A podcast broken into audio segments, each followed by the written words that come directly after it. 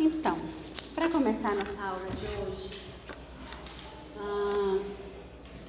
eu acho que não dá para começar sem dar assim, uma pinceladinha no que foi antes de ontem, o dia 8, Dia Internacional da Mulher.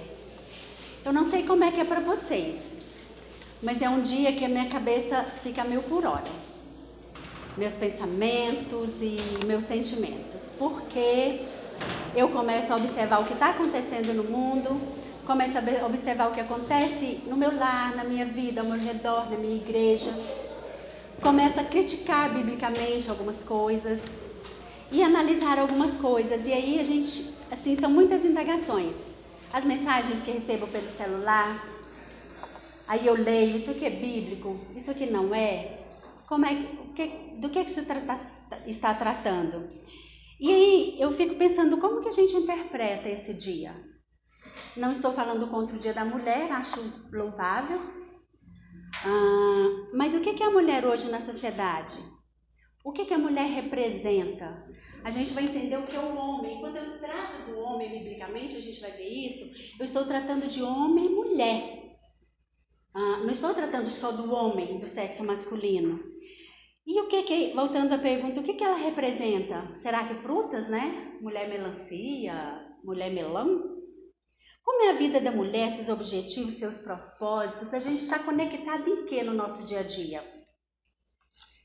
Nesse Dia da Mulher, como não falar da independência feminina, né? Nos noticiários, na televisão, sentei um pouco para assistir, muita independência feminina, igualdade entre homens e mulheres, equiparação de salários. Acho que não teve um noticiário que não tratou que a mulher ganha 20% a menos que os homens. E uma coisa que me causa arrepio, o empoderamento da mulher. Meninas, se vocês usam essa palavra, parem com isso. Como diria o meu ortopedista. Para com isso, menina. Não usem essa palavra, até vocês entenderem realmente o que ela significa. Se vocês quiserem uma visão do empoderamento cultural, mundial, da, do mundo, vão para a internet que vocês vão entender ligados a, ligado a tantas coisas ruins. Mas aí, se você quiser uma visão bíblica, aí você não vai ter essa palavra empoderamento. Aí você pode usar o que é o nome da nossa classe, a feminilidade bíblica. Aí talvez seria o que equivale ao empoderamento da mulher. Então, assim, é bem complicado.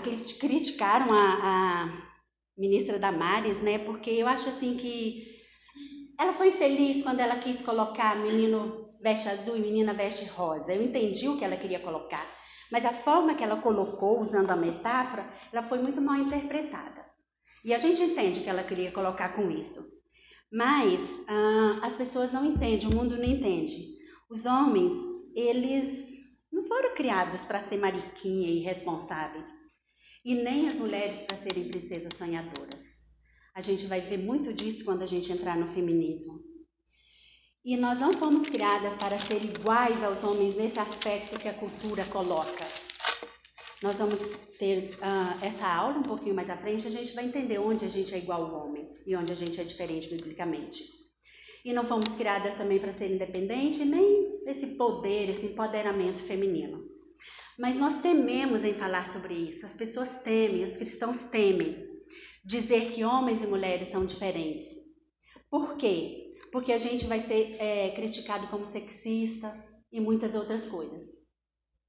Mas aí, você pode, ao invés de entender o que a sociedade entende que você é um sexista, talvez você seja biblista, né? Quando você se posiciona dessa forma. Então, não vamos comprar essa ideia errônea de igualdade e vamos ver que os conceitos bíblicos eles são desafiadores para nós e que nós precisamos nos posicionar como mulheres femininas. E a feminilidade bíblica ela nunca vai começar e terminar em Provérbios 31. Não é aquele modelo somente. A nossa feminilidade ela vai começar em Gênesis e vai até Apocalipse. Aqui está a nossa feminilidade, tá? Então, como a gente pode entender o que é ser mulher aqui dentro do, do, do que é ser homem, que é como Deus criou, a nossa verdadeira identidade de pecadores e filhos da graça. Quem é o homem? De onde o homem veio? Qual é a origem? Para onde vai? Por que está aqui? Ah, essas questões passam pela nossa cabeça, mesmo como cristãos. E mesmo como cristãos, dia em que nossa fé ela é remexida e a gente questiona algumas coisas. Então, como podemos pensar no homem inicialmente? Que o homem é um ser criado. Toda a realidade criada ela depende de Deus. O homem é um ser criado, por isso ele depende de Deus.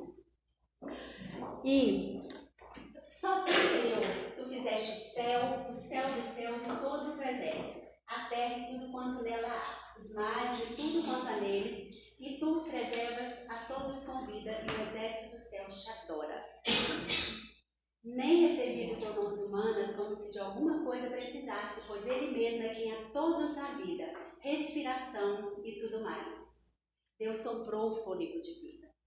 De um só fez toda a raça humana para habitar sobre toda a terra, havendo fixado os tempos previamente estabelecidos e os limites da sua habitação, para buscarem a Deus, se porventura tateando possam achar, bem que não está longe de cada um de nós. Pois nele vivemos e nos movemos e existimos, como alguns de vossos poetas têm dito, porque dele também somos geração.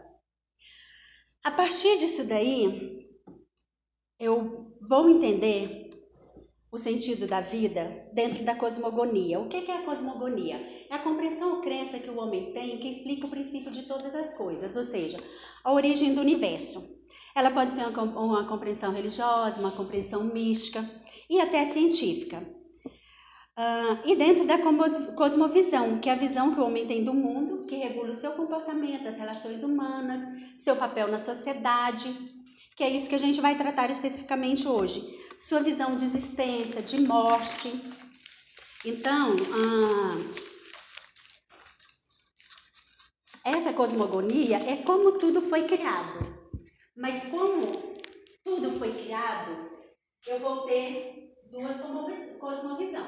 Eu tenho que ter uma cosmovisão criacionista e uma cosmovisão evolucionista. Aí você vai dizer, ah, nele, quem então é crente, crê no criacionismo. Quem não é crente, crê no evolucionismo. Não. Hoje, a maioria dos cientistas, principalmente cientistas na área da física, né, que, que uh, lidam com a origem do universo, eles são criacionistas. Eles não creem em Deus que mandou Jesus Todo-Poderoso, mas eles acham que o mundo foi criado, que não foi Big Bang, não foi explosão. Então, o que, que eu tenho? Qual a diferença que eu tenho? Dentro do criacionismo, eu tenho o não acaso. O mundo foi criado com propósito. Deus criou o mundo. No evolucionismo, o mundo explodiu e virou o que é hoje, certo? No criacionismo, houve um planejamento. Deus planejou, ele criou no primeiro dia uma parte, no segundo, no terceiro, até o sétimo dia. No evolucionista, não, as coisas foram acontecendo, foram evoluindo, teve um germe que aconteceu, tudo aquilo que vocês já estudaram que eu já esqueci.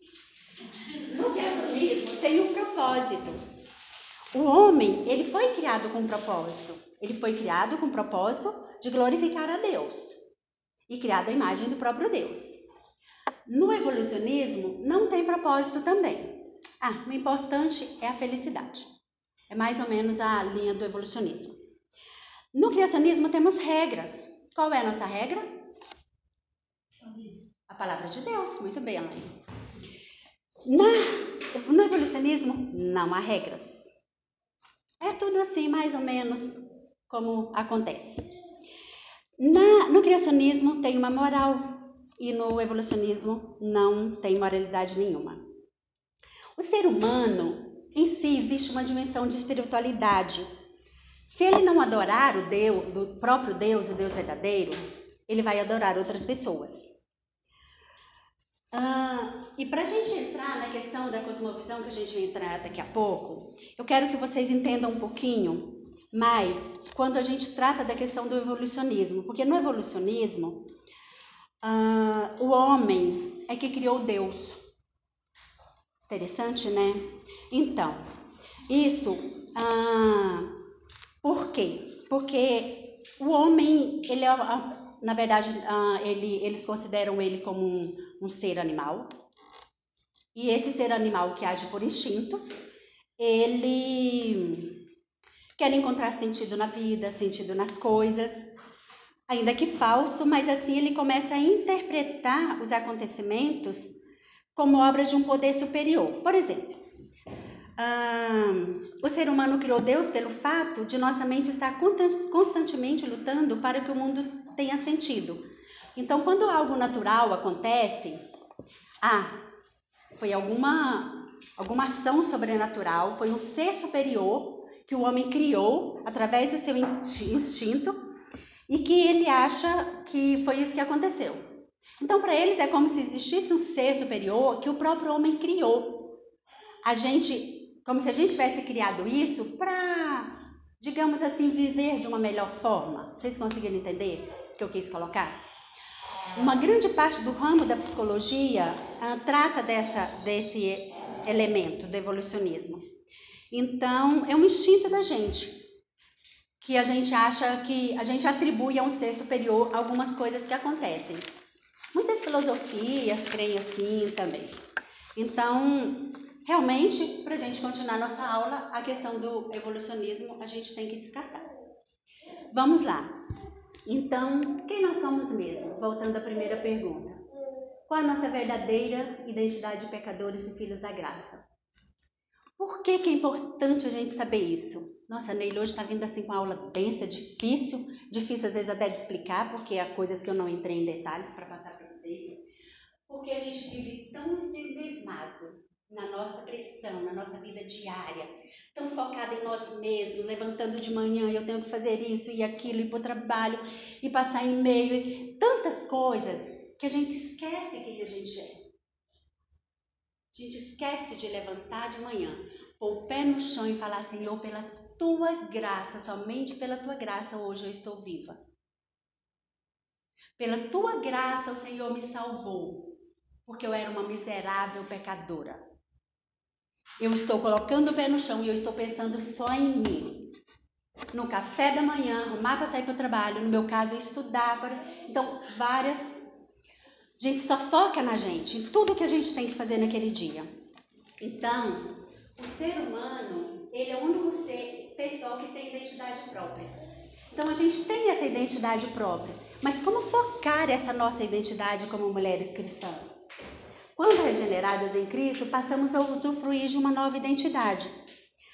Ah, é que entra a questão da redenção, que a gente vai tratar um pouco mais à frente, vocês estão bem familiarizadas com isso. Quando eu me encontro com Cristo, não vive mais eu, mas quem vive em mim? Jesus. Então, hum, essa é uma forma de a gente entender como o, o Novo Testamento ele vai tratar aí dessa nossa vida, nova vida em Cristo, porque nós estamos em Cristo. Isso significa que nós somos unidos a Cristo, completamente. A gente recebe aquilo que Ele nos promete e muito mais a gente recebe o perdão que Ele nos dá e tem conosco a esperança de um dia morar no céu porque Ele nos prometeu. E Ele nos concede isso através da redenção, através da salvação em Jesus Cristo. Então, hum, alguns teólogos acham até que essa questão do Cristo vive em mim, Cristo está em mim, eu estou em Cristo, Cristo vive em mim, isso é bem literal. Alguns, inclusive, acham que quando a gente sai por aí cometendo algum pecado, Jesus está com a gente. Uma grande crítica quando eu, por exemplo, se eu colocar meu corpo para a prostituição. Eu estaria colocando o corpo de Cristo na prostituição? Então, essa é uma outra teologia, mas assim, só para vocês pensarem um pouquinho, para a gente começar a botar as caraminholas na cabeça, mas isso é bom porque a gente lê mais, estuda mais a Bíblia. Então, quando eu estou pecando, eu estou colocando Cristo ali? Alguns teólogos creem que sim. E nem ladrões, nem avarentos, nem bêbados, nem maldizentes, nem roubadores herdarão o reino de Deus. Tais fostes alguns de vós, mas vós vos lavastes, fostes santificados, justificados em nome do Senhor Jesus. Por isso que eu posso fazer o que eu quiser, mas nem tudo me é permitido quando eu me colocar como alguém lavada, regenerada e justificada em Cristo Jesus. Certo? Hum, tá. Esta posição em Cristo, ela vai requerer da gente uma postura, uma conduta diferente em nossas vidas, diante de quando pecamos. Por quê? Porque um direito meu, quando eu peco, pode prejudicar o próximo. Uma coisa que eu acho que é um direito meu pode prejudicar o próximo e ser pecado. Então a gente tem que se posicionar com muito cuidado. E qual é a identidade então que devemos ter? Aquela que designamos para nós, aquela que nós achamos que temos ou que nós encaramos em nossa vida como nossa, ela é que vai nos influenciar. Por isso que a gente tem que lembrar de quem a gente é e talvez a partir de agora cada uma de vocês pensar qual é a identidade de vocês. Como que vocês têm se posicionado? Porque facilmente a gente tira o olho de quem a gente é, como filho de Deus, e substitui por velhos comportamentos de quando éramos filhas do pecado. Então, a autora que ela trouxe um exemplo muito bom eu gosto de tratar desse exemplo porque eu não olho para vocês como exemplo de vocês, eu olho como exemplo meu. E eu já até fui julgada por isso. Ah, não pelo exemplo, mas por ter tido depressão. Então, a gente tem que ter muito cuidado com os rótulos que a gente coloca na gente. Por exemplo, se eu sou uma pessoa irada, eu não levo desaforo para casa. Não, não dá. Falou, escutou. Então, alguns rótulos a gente coloca eles em nossas vidas e definem a nossa identidade. Para algumas mulheres, há uma semana dentro de cada mês que ela se define e se rotulua como alguém que está na TPM, e ai quem está perto. Então, a gente tem que ter um pouquinho de cuidado com isso. Não viver preso nesses limites, entendeu? Porque essa não é a maneira como devemos viver. Existe uma diferença tremenda quando eu digo assim, sou uma pessoa deprimida. E quando eu digo assim, sou uma filha de Deus em Cristo e tenho a tendência de lutar com a depressão. Vocês viram a diferença? A diferença aí da autocomiseração, eu sei bem o que é isso. A primeira afirmação, se eu sou uma pessoa deprimida, eu estou presa a essa declaração. Essa declaração virou minha identidade. Outro dia uma pessoa chegou no grupo do tabagismo e ela assistiu, disse que era a primeira vez, só queria conhecer o grupo Paranã. Concluindo, a gente acha que ela não volta nunca mais. Porque ela conversou, conversou, conversou, conversou e dentre cada palavra que ela falava, ela repetia. Não, mas vocês não entendem, eu moro sozinha, eu, eu, eu tomo remédios psicotrópicos, eu tenho dificuldade de lidar com isso, dificuldade de lidar com aquilo. Aí eu falei, pronto, duas, duas soluções. Ou Deus é um psicólogo aqui agora, porque a mulher tem muito problema. Por quê? Porque ela se rotulou e ela não voltou mesmo. Já tem umas quatro semanas. Conversando com a doutora Elizabeth, a gente só podemos orar por ela. Ela não volta. A pessoa se rotula. Então, olha só, agora a segunda afirmação. Sou uma filha de Deus em Cristo e luto com a depressão algumas vezes. Tenho essa tendência temos que tomar cuidado para não, não, não, querer assim me autocomiserar. Eu sou coitadinha, eu preciso de ajuda. As irmãs da igreja nem ligam para mim, nem me cumprimentam. Por quê? Olha só outra afirmação. Sim, eu luto com a depressão diariamente, mas eu não estou só. Não descanso em minha própria força e sabedoria. Descanso em um Deus que é Pai, que me fortalece, provê livramento e me ajuda a suportar qualquer provação ou tentação. As meninas que, que já fazem aconselhamento comigo já me conhecem. Uma das coisas que eu gosto de dizer, eu vivo cada dia na força que Deus supre. 1 Pedro 4, de 10 a 11. Porque de mim eu não viveria. É na força que Deus supre. Não preciso me rotular como alguém que é deprimida. Eu não preciso me rotular com nenhum outro rótulo. Ah, na juventude a gente faz muito isso, né? Ou alguém fala e aí os amigos começam a rotular e aquela pessoa, aquele jovem já fica com aquele rótulo porque todo mundo achou isso. Não, a gente não precisa, a gente tem que se lembrar, a nós e a todos, que a nossa riqueza é viver em Cristo. E fazer isso vai estimular nossa coragem, nossa fé, nosso consolo, nossa esperança. E como eu posso viver de acordo da luz da minha identidade em Cristo? Esse texto de 2 Pedro 1, 3 e 9, ele é muito bacana, perfeito.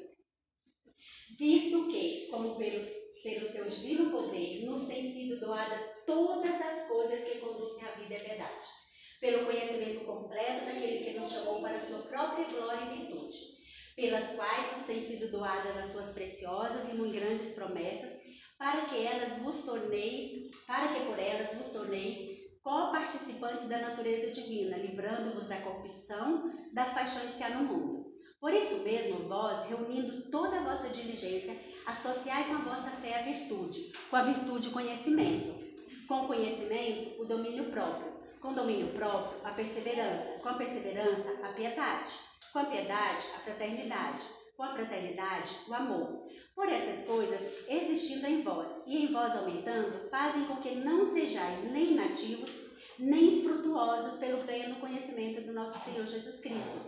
Pois aquele a quem essas coisas não estão presentes é cego, vendo só o que está perto, esquecido da purificação dos seus pecados e de outrora. Não esquecendo da nossa identidade. A gente vai começar de baixo para cima. O verso 8 ele fala que haverá pessoas que reconhecem o Senhor, mas a sua própria vida é improdutiva, é sem efeito.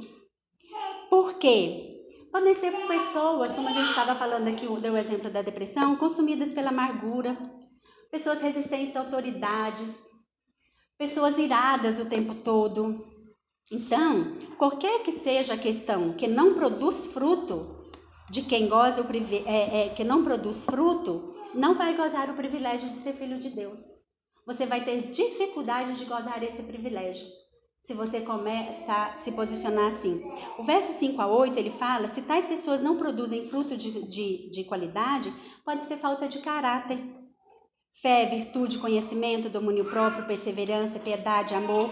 Como é que eu cresço na palavra? Estudando, lendo, me debruçando. Quantas horas vocês chutam que eu gasto para preparar uma aula dessa, assim, por baixo? O pastor Eduardo de, descobriu, ele falou 15, mas eu acho que essa semana passou de 15. Isso tudo, sim, isso tudo, porque eu tenho minhas limitações e muitas limitações. E depois dos cinquentinhas são maiores. Pelo menos no meu caso. Então, só para descontrair, né, que essa aula tá mais séria. Olha só. O verso, hum, Cristo ele morreu para que a gente possuísse essas qualidades. Então são qualidades que nós podemos possuir. O verso 9 faz uma pergunta: o que está faltando? E Pedro responde: as pessoas esqueceram de quem são. Eu vou falar isso várias vezes hoje. Não esqueçam de quem vocês são. Lembrem-se. Perderam a visão da identidade de Cristo. Por isso, não percebem os recursos que têm os recursos que Deus nos dá. Vivem sem esperança, sem fé, sem coragem. Vive com uma identidade baseada nos problemas, nas lutas, nas dificuldades. Tudo isso é que molda a vida da pessoa. E o verso 3 ele diz que, como os filhos, nós somos ricos. Nós necessitamos. Hum, não temos apenas algumas coisas, a gente tem tudo aquilo que necessita. Não que eu queira, eu estou aqui pregando a teologia da prosperidade, tá, gente? Para vocês comprarem um Audi zero, sei lá, qualquer um carro caro, que eu nem sei as marcas, ainda bem que eu não ligo nisso.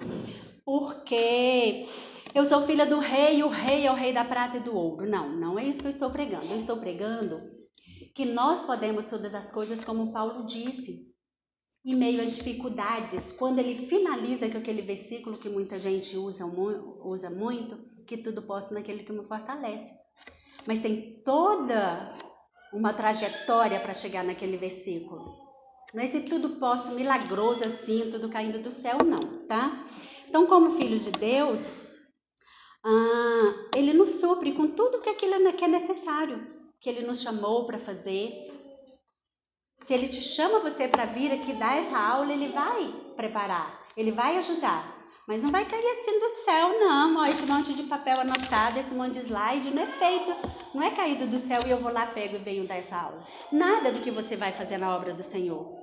Quando você vem aqui pro sofão, você rala lá na cozinha, esbaforida, naquele calor, cozinhando.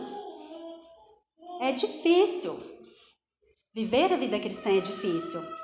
Mas nós necessitamos, em Cristo, Ele nos deu tudo que a gente precisa para a vida e piedade. Para a eternidade, para a piedade, uma vida que honra a Deus. O que é uma vida piedosa? Uma menina um dia, um dia desse me perguntou, Neil, o que é uma mulher piedosa? Uma mulher que honra a Deus. Desde a hora que eu sou aceita na família de Deus, até eu me unir com Ele na, na, na eternidade. Ser uma mulher que honra a Deus, essa é ser uma mulher piedosa. E a nós nos foi dado tudo o que é necessário para pensar, desejar, falar, comportar de maneira que honra a Deus. Ah, então, eu vivo como uma pessoa pobre quando eu esqueço a minha identidade e as riquezas que tenho em Cristo. Pobre de espírito até, né, como as pessoas costumam dizer por aí. E o inimigo, ele acaba nos enganando quando ele coloca em nossos pensamentos assim: "Ah, eu não tenho tudo que necessito não. Tá chegando o Natal e eu preciso comprar um vestido novo. Tem que ter um vestido novo no Natal, é meu aniversário. 50 anos, eu tenho que ter um vestido novo. E aí a gente entra depois que a gente não tratou disso aqui com vocês no mandato cultural, né?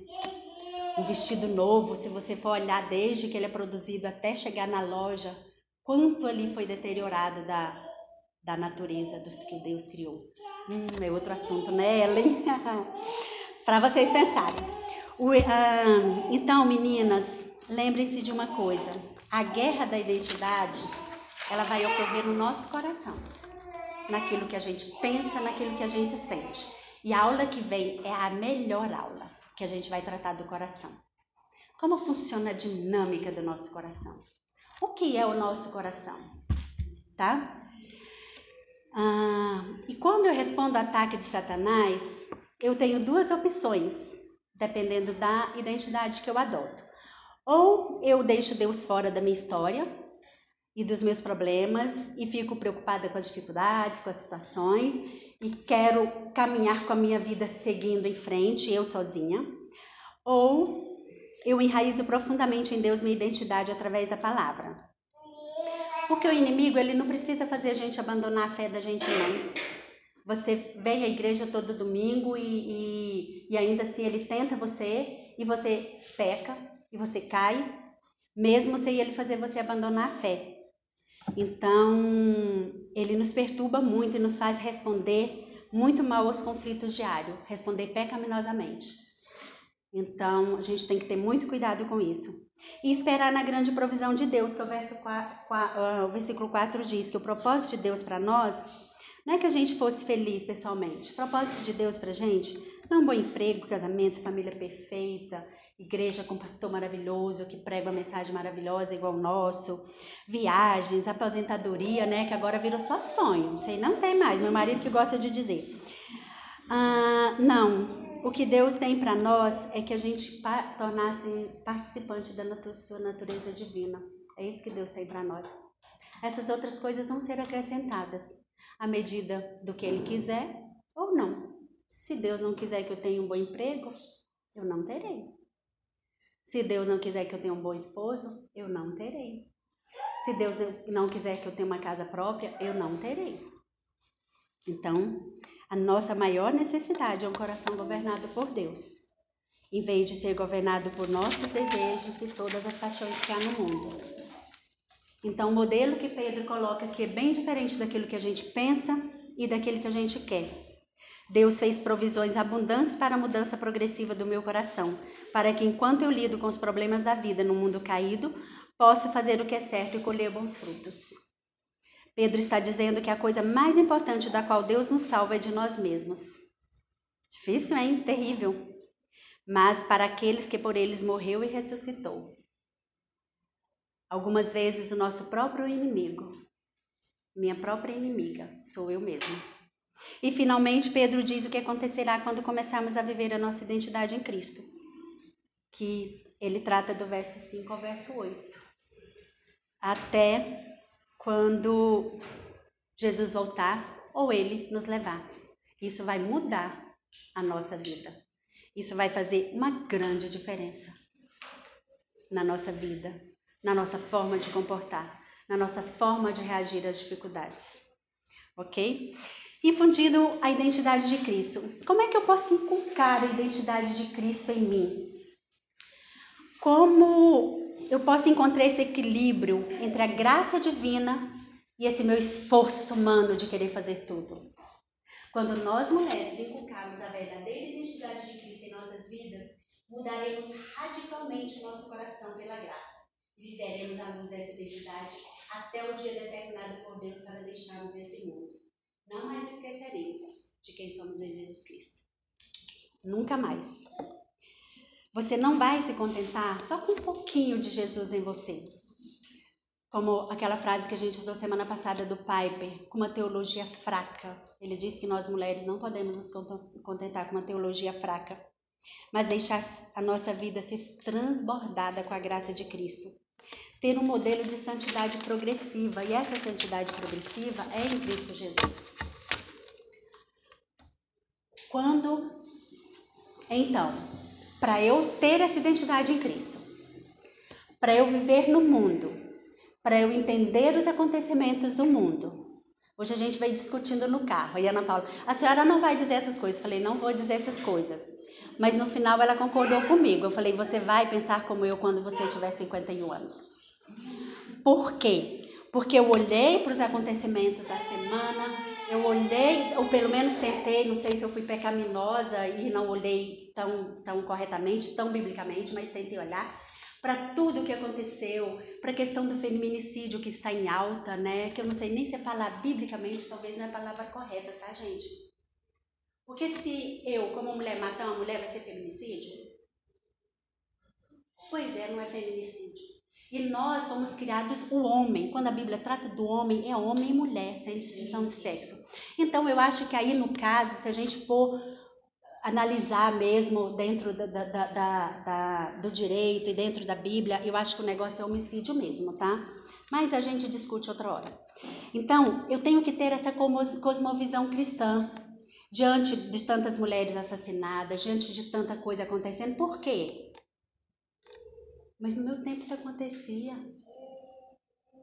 No meu tempo acontecia também. Mas não tinha mídia, as coisas não, não viralizavam assim de uma hora para outra.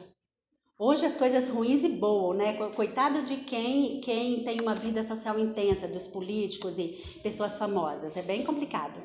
Então, por quê? Porque eu tenho que enxergar a vida a partir da história bíblica, da criação, da queda, da redenção e da consumação. Como assim? Como assim? Exatamente assim. É a partir daí que eu preciso. Esse é o entendimento do paradigma bíblico da criação, queda, redenção e consumação.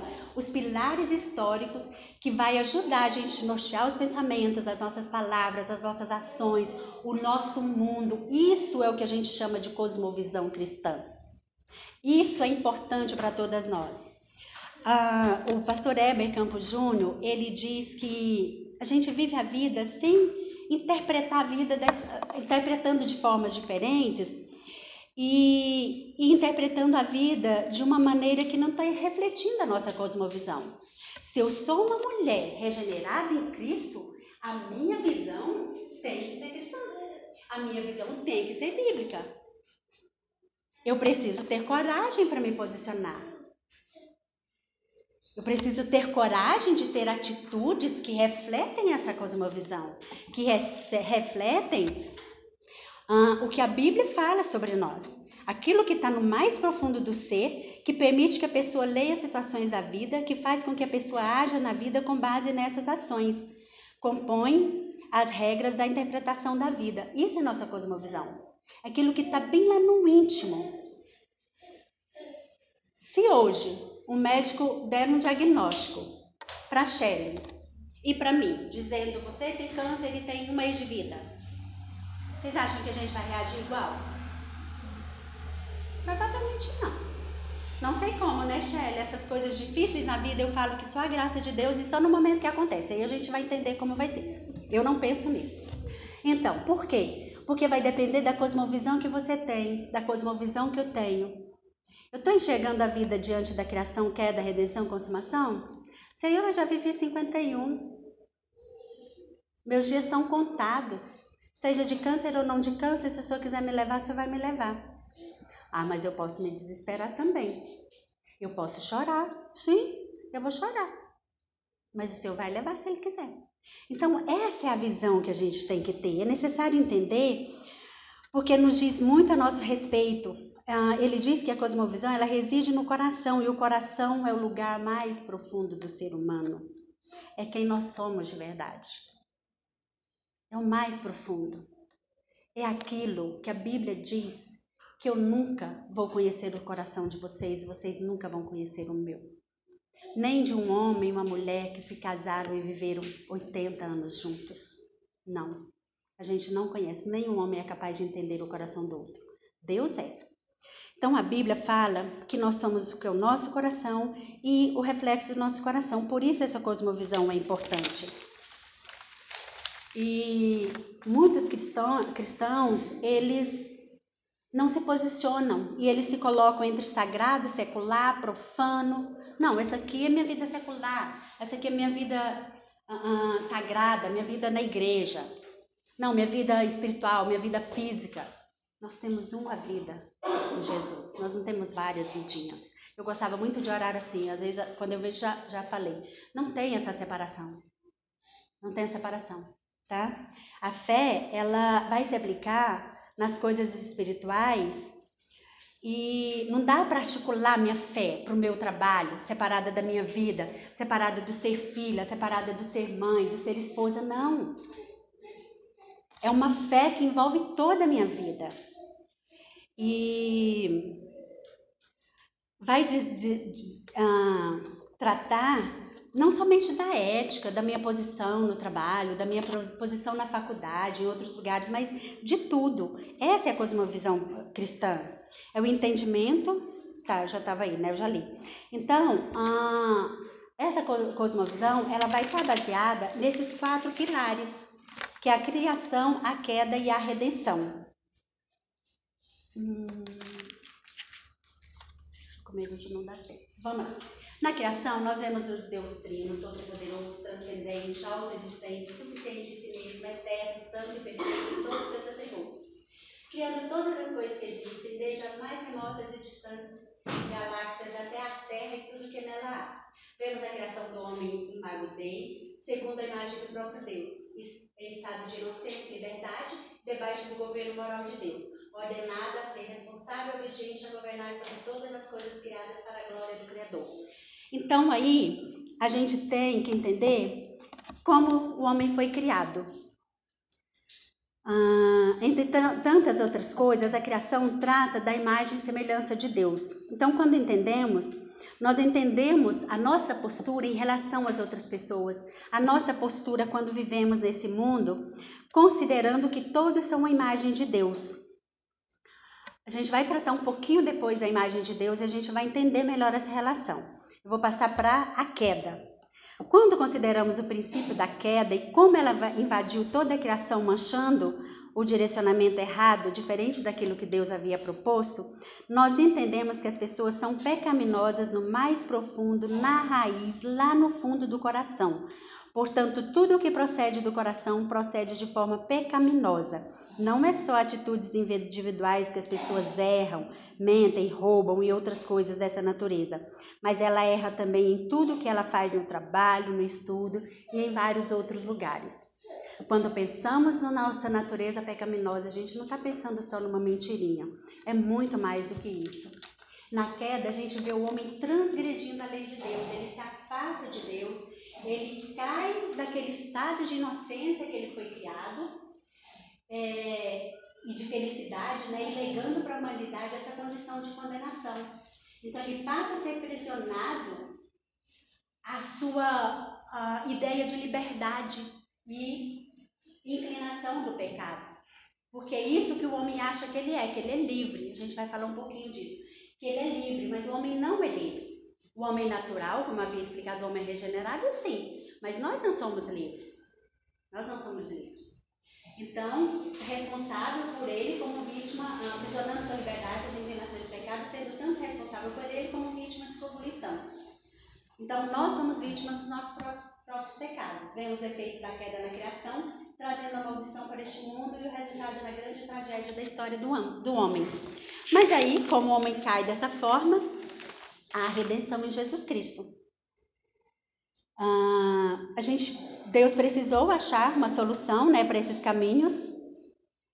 E não são caminhos utópicos, não são caminhos humanistas, mas é aquilo que Jesus fez e ele não terminou agora, porque o, o término vem depois, que é a consumação. Na redenção, vemos que Deus resolveu oferecer salvação ao homem e o fez de modo que sua justiça, ofendida pela transgressão da lei causada pelo pecado do homem, fosse satisfeita. Em amor, desde os tempos eternos, Deus o Pai resolveu salvar pecadores em seu Filho, Jesus, o qual, sendo como um Deus o Pai, entrou na história, assumiu a natureza humana, viveu como homem, obedecendo toda a lei, cumprindo toda a justiça de Deus, a ponto de oferecer-se a si mesmo como sacrifício e propriação, justificando os pecados aos que achegam a Ele, movidos pela ação do Espírito Santo, que os regenera em arrependimento e fé, sendo reconciliados com Deus e adotados em sua família. É isso que a gente crê? Tá tudo bem explicadinho, né? A gente conseguiria explicar, sim, nossa teologia e redenção é isso. Pronto. Mas como é que a gente vive a redenção no nosso dia a dia? Como está a nossa cosmovisão no nosso lar com os nossos filhos? Eu olho para minha filha como alguém criada por Deus, mas que caiu. Carrega nela o pecado original, que é uma pecadorazinha e que precisa da redenção de Jesus. Ou olho para minha filha como tutuzinha, bonitinha, tão bonitinho quando ela dá o tapinha no amiguinho. Quando a gente entende a cosmovisão, a gente entende até melhor como tratar as crianças, tratar nossas filhas, as meninas que são professoras. Você entende muita coisa. Tem uma pessoa que eu gosto muito, ele é da CEBI, mas não é o pastor Ailton, não. Que ele diz que ele gosta de dizer assim: que se você quer entender o que é pecado, olha para uma criança. Preste atenção nas meninas, criancinhas de dois aninhos, três aninhos, o que, que elas falam? O que, que elas fazem assim quando elas tomam a coisinha da mão de outra criança? É meu. Preste atenção. Analisa assim, o que, que, ela, que aquela criança está querendo fazer. Tá? Essa é a redenção que nós precisamos. E as crianças precisam também. Temos que ter cuidado, só mais uma dica não criarmos nossas crianças como meninos religiosos. Não vamos programar o comportamento das nossas crianças como crianças religiosas. Vamos tratar o coração. Isso faz muita diferença, tratar o coração dos nossos filhos. E na consumação, que fecha a história, nos dá a postura correta no presente, com os olhos no futuro. O pastor esqueci o nome dele, pastor Eber fala sobre isso. Nós não podemos esquecer da eternidade. Meninas, vocês têm 20 anos, mas vocês não podem esquecer da eternidade. Quem garante que vocês vão viver até os 70, 80? É só cansaço, né? Enfado. Então, ah, precisamos estar cientes de quão importante é ter uma cosmovisão cristã para tudo que a gente faz. Tudo, tudo, tudo. E na internet, pastor Eber Campos, ele tem cinco palestras. No YouTube, acho que foi dada em Fortaleza, numa conferência, uma convenção, somente sobre cosmovisão cristã. Ele tem um trecho pequenininho, que é o que está citado na, no final do slide, na, na referência, que é um, um, um áudiozinho de cinco minutos, que eu, foi o que eu, que eu busquei aqui para explicar melhor para vocês, mas ele tem todas essas palestras no YouTube. Quem quiser entender um pouquinho mais essa preciosidade e aprofundar na cosmovisão cristã. E a consumação, temos finalmente a consumação de todas as coisas, como o cristão é preparado nessa vida para a vida por vir, sendo santificado e perseverando em sua peregrinação. Vemos o que acontece após a morte do homem, seja do justo ou do injusto, sobre o céu e o inferno, o julgamento final, a ressurreição do corpo, a redenção final e definitiva da criação, novos céus, nova terra, todas essas coisas operando segundo o propósito e decreto de Deus para a glória dele. Se vivemos com foco na eternidade, analisaremos melhor nossa cosmovisão. Se aquilo que eu faço hoje, Deus vai cobrar de mim, lembra nele aquela aula que você falou isso? Você não me glorificou, isso não estava correto. Deus vai cobrar de nós todas as coisas. Se eu vivo com essa visão, se eu tenho essa cosmovisão, a minha vida aqui na Terra, a minha santificação progressiva, ela vai ser progressiva sim, com a progressão gigantesca, até chegar o dia final. Ok, eu quero tratar um pouquinho de personalidade. Personalidade é um, um, um termo que não existe na Bíblia. Há pessoas, há cristãos que acham que a Bíblia não fala muito de personalidade, é mais coisa da psicologia. Eu gosto de estudar personalidade, tenho me interessado. E eu quero ler para vocês nesse livro aqui, foi um dos livros que eu usei, que é a Personalidade Centrada em Deus do, do Vadislau. E em cada início de capítulo, ele coloca um texto literário e um texto bíblico bem bacana. E esse aqui ele colocou um apólogo de Machado de Assis, só para descontrair. Era uma vez uma agulha que disse a um novelo de linha: Por que está você com esse ar toda cheia de si, toda enrolada, para fingir que vale alguma coisa neste mundo? Deixe-me, senhora. Que a deixe? Que a deixe? Por quê? Porque lhe digo que está com um ar de insuportável? Repito que sim, e falarei sempre que me der na cabeça. Que cabeça, senhora? A senhora não é alfinete, é agulha. Agulha não tem cabeça. Que lhe importa o meu ar? Cada qual tem o ar que Deus lhe deu. Importe-se com a sua vida e deixa dos outros. Mas você é orgulhosa. De certo que sou. Mas por quê? Aí ele coloca João 8, 19, 17 a 19. Também na vossa lei está escrito que o testemunho de duas pessoas é verdadeiro. Eu testifico de mim mesmo e o Pai que me enviou também testifica de mim. Então ele lhes perguntaram: Onde está o teu pai? Respondeu Jesus: não me conheceis a mim nem, meu, nem a meu Pai. Se conhecesseis a mim, também conhecerias a meu Pai.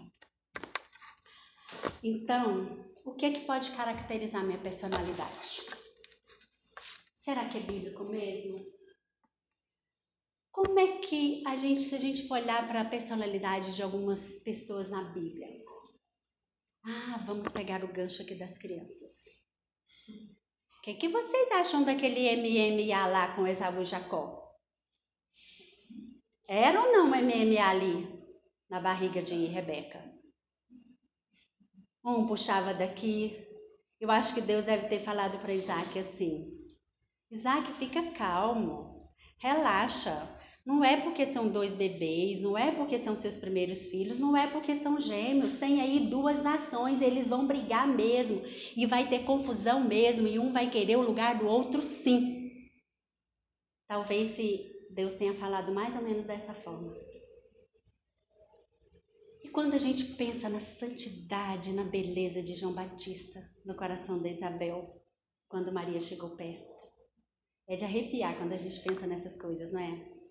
Será que tinha personalidade, gente? Será que um era um pouquinho diferente do outro? Será que agimos diferente, como eu dei o exemplo com a Shelly, das nossas reações? Então, o que é que pode caracterizar a minha personalidade? Formou o Senhor, Deus, o homem do pó da terra, ele soprou nas narinas o fôlego da vida, e o homem passou a ser alma vivente. O espírito do homem é a lâmpada do Senhor, o qual esquadrinha tudo mais e o íntimo do corpo. O termo personalidade ele não vai aparecer na Bíblia, como outros termos, igual já falei aqui a Trindade não aparece.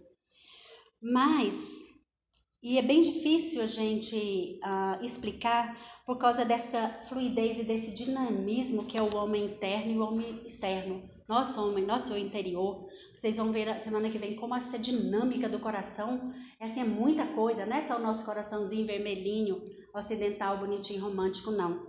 Então, ah, é, bem, é bem difícil, é, é uma dinâmica muito grande. Então, não tem, não dá para definir exatamente. Mas o macaco ele coloca como personalidade duas posições. Eu tenho a, a posição pessoal, que ela é global e universal. Ela é imagem de Deus, ser espiritual, ser pessoa igual para todos. Então, nessa pessoalidade, eu tenho aqui todos os homens, homens regenerados e homens não regenerados. Na personalidade, aí eu tenho a diferença com a Shelley, com a Ellen, com a Bia, tenho a diferença com todos vocês. Nessa personalidade, vai ser próprio de cada pessoa. Ah, eu tenho dois filhos, eles são gêmeos, mas um é tão nervosinho, tão custoso, tão danado, e a outra é tão calminha. Então, vai ser uma particularidade. É a expressão do homem na sua totalidade, aquilo que brota do profundo do ser, do íntimo do coração. E manifestada em cada parte constituinte. Ela é diferenciadora. Ah, como criatura, todos são dependentes de Deus e todos são limitados, mas como pessoa, nós comunicamos e cada um de nós tem voz e vontade própria, e ação e responsabilidade própria. Eu não vou ser responsável pelos pecados dos meus filhos, nem eles pelos meus pecados. E nenhuma de vocês pelo, pelos pecados das outras. Todos nós temos responsabilidade própria. Temos autoconsciência, inteligência, autodeterminação, afeição, desejo. Cada um de uma forma. E essa personalidade vai junto dessa personalidade é que eu vou trabalhar a cosmovisão na minha vida. Se eu tenho uma personalidade irada, o que, que eu preciso fazer? Se eu tenho uma personalidade voltada para a amargura, o que, que eu preciso fazer? Então é aí que eu vou uh, entender essa particularidade do meu coração, da minha vida. E a personalidade, ela vai me tornar diferente um do outro. Na psicologia, eles tratam, algumas linhas psicológicas, o homem como ser animal e que ele é condicionado pelo meio e motivado por necessidades básicas. Aí o Carl Rogers, os meninos vão falar um pouquinho deles na aula de autoestima. Ah, e aí eles colocam o homem como ser animal, né, que age por instinto, na racionalidade, que é a reação irracional, sem conhecimento da reação. Alguns, por isso que alguns cristãos creem que o homem é inerentemente bom, e o homem não é inerentemente bom. Do coração procedem todo mal. Então, o homem não age por instinto. O homem age por impulso. Há uma explicação lógica nas crenças quando eu tomo minhas atitudes. As minhas atitudes refletem aquilo que eu penso, aquela minha crença. Pessoas passarão por esse mundo e não terão coragem de matar uma barata. Meninas, vocês têm medo de barata? Pessoas passarão por esse mundo. Ontem eu queria descansar e vejo o que, que eu peguei. A história do Hitler na Discovery. Nunca tinha parado para ouvir toda a história do Hitler. Comecei, começou a história dele, eu fiquei com tanta pena, né? A história dele inicialmente da pena. Ele apanhava pelo pai, o pai era extremamente bruto. Mas pessoas passarão aqui como Hitler e farão o que ele fez, e outras pessoas jamais farão isso. Então, essa personalidade, ela vai ser revelada naquilo que motiva o meu coração. O homem, ele vai agir motivado por crenças. E quem não crê na criação, não crê na redenção, vai achar que o animal humano, porque o homem não é homem, é um animal, ele vai agir motivado por necessidades básicas. Ele vai roubar porque ele precisa comer. Entendeu? Então, biblicamente, somos seres humanos. E aí a gente volta às perguntas. O que faz de mim o que eu sou? E o que caracteriza a minha personalidade? Vamos comparar, fazer uma comparação com o homem regenerado e o homem não regenerado. Porque aí a gente vai entender onde está a nossa prioridade, onde está a nossa cosmovisão. O ser humano ele é influenciado pela herança genética? Respostas. Sim.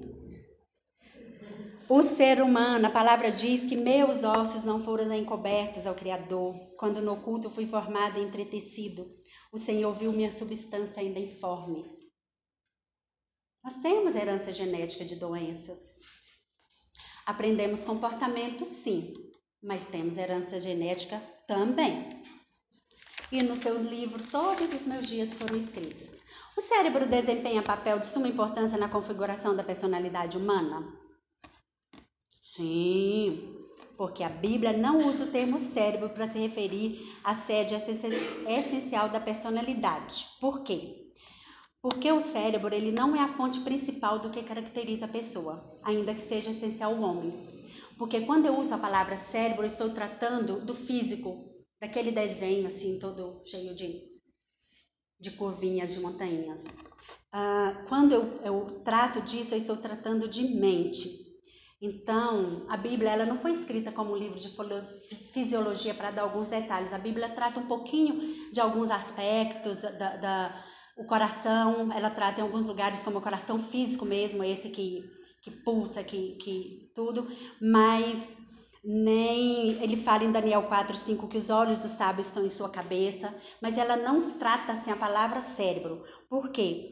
Porque ah, os pensamentos e as visões da minha cabeça ah, vão ser, na verdade, a minha mente, são os meus pensamentos. E aí a gente vai entender semana que vem como é que é o pensamento e o coração e como é que isso tudo acontece. Mas ele desempenha uma figura importante, porque é o cérebro que vai comandar minhas mãos e, e, e minhas atitudes. Então, fisicamente, ele desempenha uma grande função na minha vida. E o ambiente físico e cultural influencia a personalidade humana? Sim. Não é isso da psicologia, é da psicologia, mas influencia. Influencia. Por quê? Porque fomos criados do pó da terra, seres viventes, conscientes com algumas semelhanças na criação, mas não é o ambiente, o ambiente não é soberano na criação. O ambiente aqui onde eu vivo foi criado por Deus e ele não vai determinar a minha personalidade. É diferente. Não vai determinar. Vai influenciar? Vai. Vai influenciar. Talvez se eu matricular meu filho num colégio confessional, ele vai ser mais influenciado pela palavra de Deus do que se eu matricular ele num colégio que tem, suponhamos, banheiros para meninos, meninas, e é meio misturado e como está aí a confusão nas escolas né, em relação a esse assunto. Então vai influenciar, porque Deus criou o homem como ser atuante sobre a natureza, a cultura, porque a gente, na verdade, a gente domina a natureza. Deus criou o homem para cultivar a natureza e para cuidar da natureza e guardá-la. Gênesis 1, 28, 2, 15 e 1 Coríntios 6, 12. E os fatores sociais influenciam a minha personalidade humana? Mais uma vez, sim. Deus nos criou como seres sociais, relacionais e as interações dentro das diversas esferas da autoridade. Então, nós temos que nos relacionar com o governo, com a vizinhança, com os amigos, no comércio. Até quando eu estou numa fila em algum lugar esperando, por meu direito, eu não posso esperar mais de meia hora. E aí, como eu quero exercer o meu direito, eu vou lá, quebro o pau mesmo. Porque eu sou irada. E alguém deu um exemplo que eu achei muito jóia. E eu tiro a blusa, diz que o pai, alguém falava que tira a camisa de cristão. E aí eu tiro a blusa de mulher piedosa. E irada, vou lá no caixa e, e reclamo com a moça que está ali, talvez deixou por criança doente em casa, cheia de problemas. E aí eu descarrego minha vida sobre ela. E não estou amando como deveria amar como a mim mesma. Ok, vamos lá? Então fomos salvos para a vida eterna e refeitos à imagem de Cristo. E envolve todas as situações da nossa vida. Então estaremos certos se dissermos que a personalidade humana tem características biológicas, formação ambiental, características morais, emocionais, cognitivas e comportamentais, considerando que Deus nos dotou de alma pensante, atuante e afetiva. Romanos 12, de 1 a 21. Então, todas essas características, elas descrevem a minha personalidade, mas elas não vão definir a minha elas não vão moldar a minha personalidade. É, o cristão antes terá que se apoiar em um ponto de unificação de todas as partes. Deus é a personalidade essencial. Ele é o modelo essencial para todos nós. E o Evangelho de João, ele trata essa relação e a abrangência das características de Deus. Ele trata em alguns versículos, João 1, 4, é, 3, 15, 16, quando ele trata da criação, da queda, da redenção, vida eterna, vida. Ah, eu vou passar um pouquinho mais rápido por isso aí. Então, a motivação básica do homem interior, ela é pelo próprio Deus. Pode ser a favor ou contra Deus, mas a motivação básica é então as nossas características ah, aparentes dos nossos corações ah, vai dizer quem nós realmente somos, se é a favor de Deus ou contra Deus. Então posso dizer que a personalidade ela não é determinista, ela não é fixa, ela não é imutável. Porque a minha personalidade, os meus aspectos da minha personalidade, quando eu não conhecia Cristo, eles vão mudar. Por quê? Porque eu vou buscar a santificação progressiva. E se eu tinha aspectos ruins e aspectos que me levavam a pecar, eu vou mudar isso na minha vida. Se eu tinha uma personalidade irada, eu não posso ter mais uma personalidade irada. Ok. Qual é o grande conflito da personalidade, então? Fara, volta, por favor. Ah, e do homem ser motivado por Deus ou para Deus, ou ser motivado para o mal ou pelo mal. Na criação, nós somos motivados por Deus e para Deus, assim que Adão foi criado. E com a queda, ele passou a ser motivado pelo pecado e para o pecado. Porque muitas vezes não encontramos propósitos genuínos para a nossa vida. Eu fiz a pergunta atrasada. Ok. Então, uh, dentro da criação, nós somos criados para refletir a imagem de Deus e refletir a pessoa dele. Esse foi o principal motivo da nossa criação. E o problema do ser humano é que a gente se acha muito suficiente, autossuficiente o tempo todo, a gente acha que a gente mesmo é capaz de dar sentido à nossa própria vida, ou que a nossa vida só vai fazer sentido a partir de uma outra pessoa. E o pecado ele tem nos ensinado a ser autônomos e a gente quer estabelecer o nosso próprio universo. O Trip, ele fala que nós queremos ter o nosso próprio reino. É muito joia quando ele trata disso, que nós queremos, no nosso caso, mulheres, ser as rainhas do nosso lar, a rainha da nossa vida, reinar soberanamente sobre tudo, tomar todas as decisões autossuficientes. Não precisamos de Deus, não dependemos de Deus em nada. E em Gênesis, Adão não foi motivado a olhar para si mesmo. Alguma vez Deus falou para Adão: Olha, Adão, eu te criei agora. Olha para você mesmo, olha como você é lindo, Adão. Olha como você é forte, musculoso. Não. Deus olhou para ele e disse que era para ele cuidar de quê? Para ele orar para fora, ao redor dele cuidar dos animaizinhos e cuidar das plantinhas. Não foi isso? Do jardim e dos animais. O mundo é que diz para a gente cuidar da gente. O mundo é que no Dia Internacional da Mulher diz para a gente se empoderar. Alguns salões de beleza, eu recebi, recebi da fisioterapia, estava tendo cabelo de graça, não sei o que de graça. Nós, como mulheres cristãs, o que você fez no Dia Internacional? O que eu fiz? Nada. Talvez entregar uma palavra, talvez visitar uma amiga doente. E nesse dia, se ela está triste, abatida, digamos com a autoestima baixa, a palavra de Deus é suficiente. Basta ler um versículo bíblico e dizer para ela que Deus conforta, Deus consola, Deus dá esperança e que a gente não passa nada nessa vida que a gente não possa suportar. Só isso. E fará a diferença. Então, ah, não vamos usar a frase. Outro dia, viajando para Goiás, lá na mamãe, tinha umas visitas lá em casa e botaram lá naquela novela da Globo, que eu não sei o nome, aquela mais tarde. E tinha uma atriz, aquelas famosas, até mais velha do que eu do meu tempo. E ela falando pro marido, você tem que respeitar meu espaço e a sua filha e parada. Eu queria ter assim, anotado a frase literalmente como ela disse.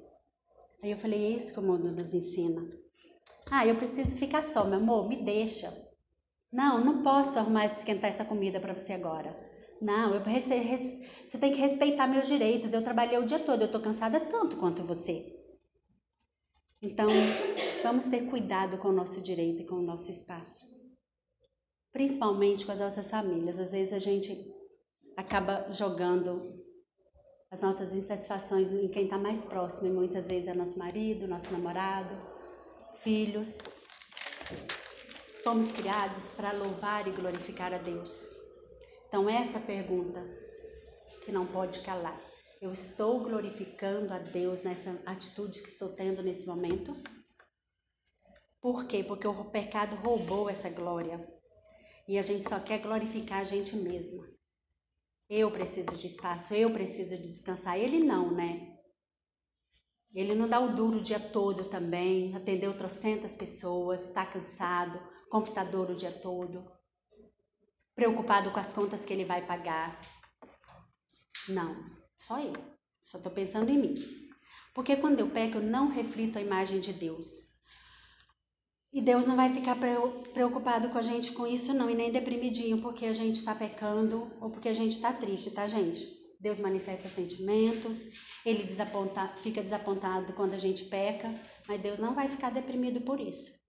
Então, ele nos criou para adorá-lo e ele não precisa da nossa adoração, nós é que precisamos dele. Ele nos manda adorar. Nossos sentimentos não vão mudar Deus mas vão mudar o que nós somos, vão mudar nossa cosmovisão. E Deus nos, nos criou para adorá-lo. Tem uma frase de Agostinho que diz que Senhor, tu nos criaste para ti mesmo e a nossa alma só estará em paz quando voltar para ti. Então, se eu estou satisfeita em Deus, eu não preciso pecar para encontrar satisfação. Minha vida só será moldada por aquilo que eu, por aquilo que eu colocar a minha esperança. E o propósito e sentido da minha vida está relacionado com a minha esperança. Esse propósito ele vai ser maior do que meu sofrimento, meus fracassos, minhas lutas, meus sonhos perdidos, minhas desilusões. Esse propósito é maior. Se vivo para Cristo e Cristo vive em mim genuinamente, então eu encontro sentido de bem-estar no Criador e não na criatura. É total dependência de Deus, sentido de bem ah, amar, viver o aqui e agora, né? Até a eternidade, com foco na eternidade. E amar o reino de Deus e não o nosso próprio reino. Ok? Criados à imagem de Deus, vamos lá. Façamos o homem a nossa imagem, conforme a nossa semelhança. Tem ele domínio sobre os peixes do mar, as aves dos céus, animais domésticos, sobre toda a terra e todos os répteis que rastejam pela terra. Criou, pois, Deus o homem à sua imagem, imagem de Deus o criou. Homem e mulher os criou. E Deus os abençoou e lhes disse: Sede fecundos, multiplicai-vos, enchei a terra e sujeitai. Dominai sobre os peixes do mar, as aves do céu e sobre todo o animal que rasteja pela terra. Então, esse primeiro capítulo de Gênesis, ele vai tratar especificamente sobre a criação. Ah, em Gênesis 1, 26 a 28, 5, de 1 a 3 e 9 e 6. O Salmo 8 também, ele pode ser visto como uma descrição do, do significado de criação, porque ele usa, ele não usa exatamente a palavra imagem de Deus, mas trata desse assunto. Deus criou cada animal segundo a sua espécie. Só o homem foi criado à imagem de Deus. Por isso, meninas, nosso cãozinho não é nosso filhinho. Eu estou com um dilema lá em casa, porque eu acostumei chamar o meu cãozinho desse tamanhozinho. Nunca gostei de cachorro. Olha só o que, que faz a, a terceira idade, né? De, de bebezinho. Não é. Aí eu gosto de um jeitinho que a Alisson chama ele, que é cãozinho. Cãozinho. E eu estou tentando chamar de cãozinho, porque ele é muito engraçadinho, grudado em mim. Então, nossos cãozinhos não são nossos filhinhos. É uma criaturinha fofa que a gente tem que cuidar, sim. Deus nos deu para cuidar. Mas a imagem de Deus, somente o homem foi criado. O mundo inteiro é a revelação de Deus, um espelho das suas virtudes e suas perfeições, segundo Bavinck. Então, cada criatura é seu próprio modo e sua própria medida, uma personificação do pensamento divino. Mas dentre todas as criaturas, somente o homem é imagem de Deus, a mais elevada e mais rica revelação de Deus, e, portanto, cabeça e coroa da criação. Aí está a diferença que a gente entende do criacionismo e do evolucionismo. E onde a gente entende que o homem não é um ser animal, é um ser humano criado à imagem de Deus. Nós não somos irracionais, não somos animais, não somos movidos por instintos. Não. nós temos tudo aquilo que eu já expliquei para vocês. Então, ah, e Deus, ele usa essa linguagem somente de, de plura, pro, pluralidade, somente quando ele cria o homem. O que, que eu quero dizer com isso? Quando ele se une com Cristo e o Espírito Santo e cria o homem, porque ele diz: façamos o homem. Façamos o homem. Então, essa pluralidade, ela diz, é um claro ensino a respeito da Trindade. Então, os três fizeram o homem. O homem foi moldado do pó da terra. O homem foi feito com cuidado, foi feito diferente. Da, foi criado diferente dos animais. Você lendo o texto bíblico, você vê claramente essa distinção. Houve um conselho divino, Deus Pai Deus Filho envolvido na criação. E a palavra no hebraico usada, essa aqui que eu quero só colocar para vocês, que a gente falou da questão do feminicídio, que é Adam, ela pode significar o ser humano no sentido genérico. Aí não tá sentido homem do sexo masculino em distinção de mulher, mas homem em distinção das criaturas humanas, de outros seres criados, tá? E nesse sentido que a palavra é usada também em Gênesis 1, 26 e 27, tanto Gênesis 1, de 1 a 3, 5 de 1 a 3 e 1, 26 e 27. Uh, em alguns outros lugares também ela é usada para significar raça humana, como em Gênesis 6,5 que diz: Viu o Senhor que a maldade do homem se havia multiplicado na terra. Então, essas bênçãos contidas aí se aplicam a toda a humanidade. E os versos 26 e 27 descrevem a criação da humanidade, do homem, tá? Homem, mulher e toda a humanidade que iria descender deles depois. Aqui ele trata da, da questão da imagem e semelhança, né, dos gregos, da, da palavra grega. Ah, no hebraico, aliás, a conjunção das palavras façamos o homem a nossa imagem conforme a nossa semelhança. A questão da imagem e semelhança não é uma questão diferente, uma coisa da outra. Não se refere a coisas diferentes. Tanto a Septuaginta como a, a Vulgata, elas inserem um E entre as duas expressões, dando a impressão que é diferente, mas não é. O texto hebraico deixa claro que não é diferente. Conforme a nossa semelhança, é apenas uma maneira diferente de dizer conforme a nossa imagem. Entretanto, embora usadas como sinônimos, elas deve, devemos reconhecer uma pequena diferença entre elas. Quando a, a que é no caso aqui a imagem, ela significa esculpir ou modelar que foi aquilo que eu falei para vocês. Deus usou as próprias mãos para esculpir o homem, para modelar o homem, a imagem esculpida dele. Indica, aí é uma grande indicação que a gente reflete a imagem de Deus, a gente é a representação de Deus. E essa é a diferença da criação entre o homem e o animal. Isso é muito bíblico, tá, gente? Eu brinco assim, mas é muito bíblico isso. Nas outras criaturas, Deus falou apenas por palavra: faça isso, haja luz, faça, faça animal, entendeu? Foi totalmente diferente. Vocês pegarem para ler todo o livro de Gênesis, vocês entenderam. Então, Deus se envolveu, ele agiu diretamente. E foi diretamente também de, dos anjos. Não vou entrar em detalhes de vocês, aqui com vocês. Mas foi diferença. E semelhança de mute vem da raiz que significa ser igual. Então, as duas palavras nos dizem que o homem é uma representação de Deus e que é semelhante a Deus em alguns aspectos. Alguns aspectos que o homem é semelhante a Deus, a gente vê implícito no, em Gênesis 1, 26. Por exemplo, domínio sobre os animais, homem e mulher, que é espírito. Deus é espírito e nós temos o espírito. E não, aqui a gente não está tratando, nesse caso aí, quando ele fala homem e mulher, em João 4, 24, Deus é Espírito, não está tratando da diferença física, ao contrário. A semelhança é que, uh, como seres em espírito irrelacionáveis, a gente se complementa e como Deus não era, não foi solitário, ele tinha essa trindade, Pai, Filho e Espírito Santo, essa pluralidade, nós também não somos solitários. Então, os seres humanos são pessoas responsáveis que podem ah, dirigir seus próprios passos, tomar decisões, governar. Igualmente, Deus, como pessoa, governa o mundo e toma decisões também. E o homem foi criado à imagem de Deus e carrega a imagem de Deus, ele possui, ele tem a imagem de Deus. Então, do ponto de vista bíblico, nós temos a imagem de Deus.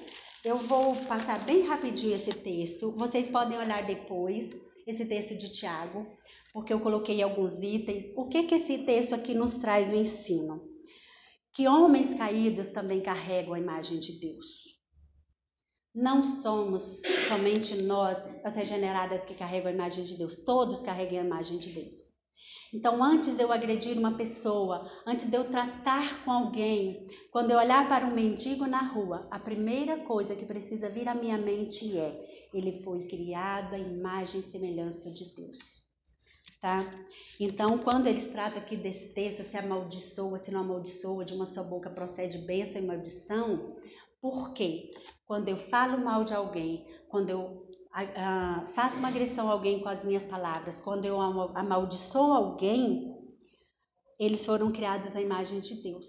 Eu estou amaldiçoando a imagem de Deus. Estou ofendendo alguém quando eu faço isso.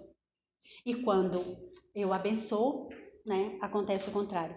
Jesus, ele coloca também que Jesus foi a imagem perfeita do Pai, e foi homem perfeito e portador dessa perfeita imagem, segundo Coríntios 2:4. E ele trata também que o mundo está cegado por Satanás, por isso que ele não consegue ver a luz de Cristo ver essa imagem de Cristo. E Cristo é o exemplo que, que devemos seguir. Então, só para vocês pensarem, até a aula de. Acabou, que bom. Até a aula de autoestima. Se eu carrego a imagem de Deus se o meu próximo carrega a imagem de Deus, pensando sobre isso, pensando na cosmovisão, tem muita coisa para a gente refletir essa semana, né? Eu achei a aula bem densa, mas a gente não vai ter tanto tempo. A gente quer entrar logo nas outras aulas. Mas se eu carrego a imagem de Deus, será que Deus tem baixa autoestima? Como é que eu preciso tratar da minha autoestima se eu carrego a imagem de Deus se Deus é soberano, todo-poderoso, aquilo que a gente acabou de ver. Só para vocês, assim, botando as formiguinhas na cabeça sobre a autoestima, que as meninas vão tratar semana que vem na outra já. Então, eu na verdade não gosto muito desse termo autoestima. Eu gosto do termo autoimagem. Como está minha autoimagem? Eu gosto mais desse texto. É, Pera, passei para o próximo. Não, tá certo. Achei que eu tinha me perdido, meninas.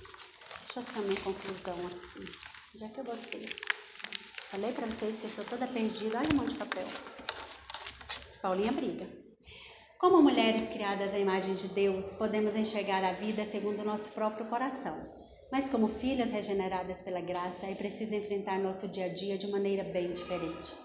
Se fomos criadas por Deus com finalidade, propósito e chamadas para sermos conformes à imagem de Cristo, isso é muito mais profundo do que ser uma mulher cristã em meio à multidão, sentada num banco de igreja domingo à noite, esperando chegar o próximo domingo para então estar ali novamente. Responder ao chamado do Pai requer coragem, responsabilidade e disciplina. O desafio não depende somente de nós mesmas, mas da graça daquele que nos concede todas as coisas de que precisamos para uma vida piedosa. A essência da imagem de Deus em nós mulheres está em nos alegrarmos em Sua presença, amarmos a Ele acima de tudo e vivermos para a glória de Deus e não para a nossa própria glória. À medida que aprendemos a amar a Deus e ao próximo pela graça, expressamos Sua imagem gloriosa em nossas vidas. E a pergunta básica é: que devemos fazer todos os dias. Como posso glorificar a Deus? Glorifiquei a Deus hoje? Essa minha atitude glorificou a Deus? Como posso glorificar a Deus?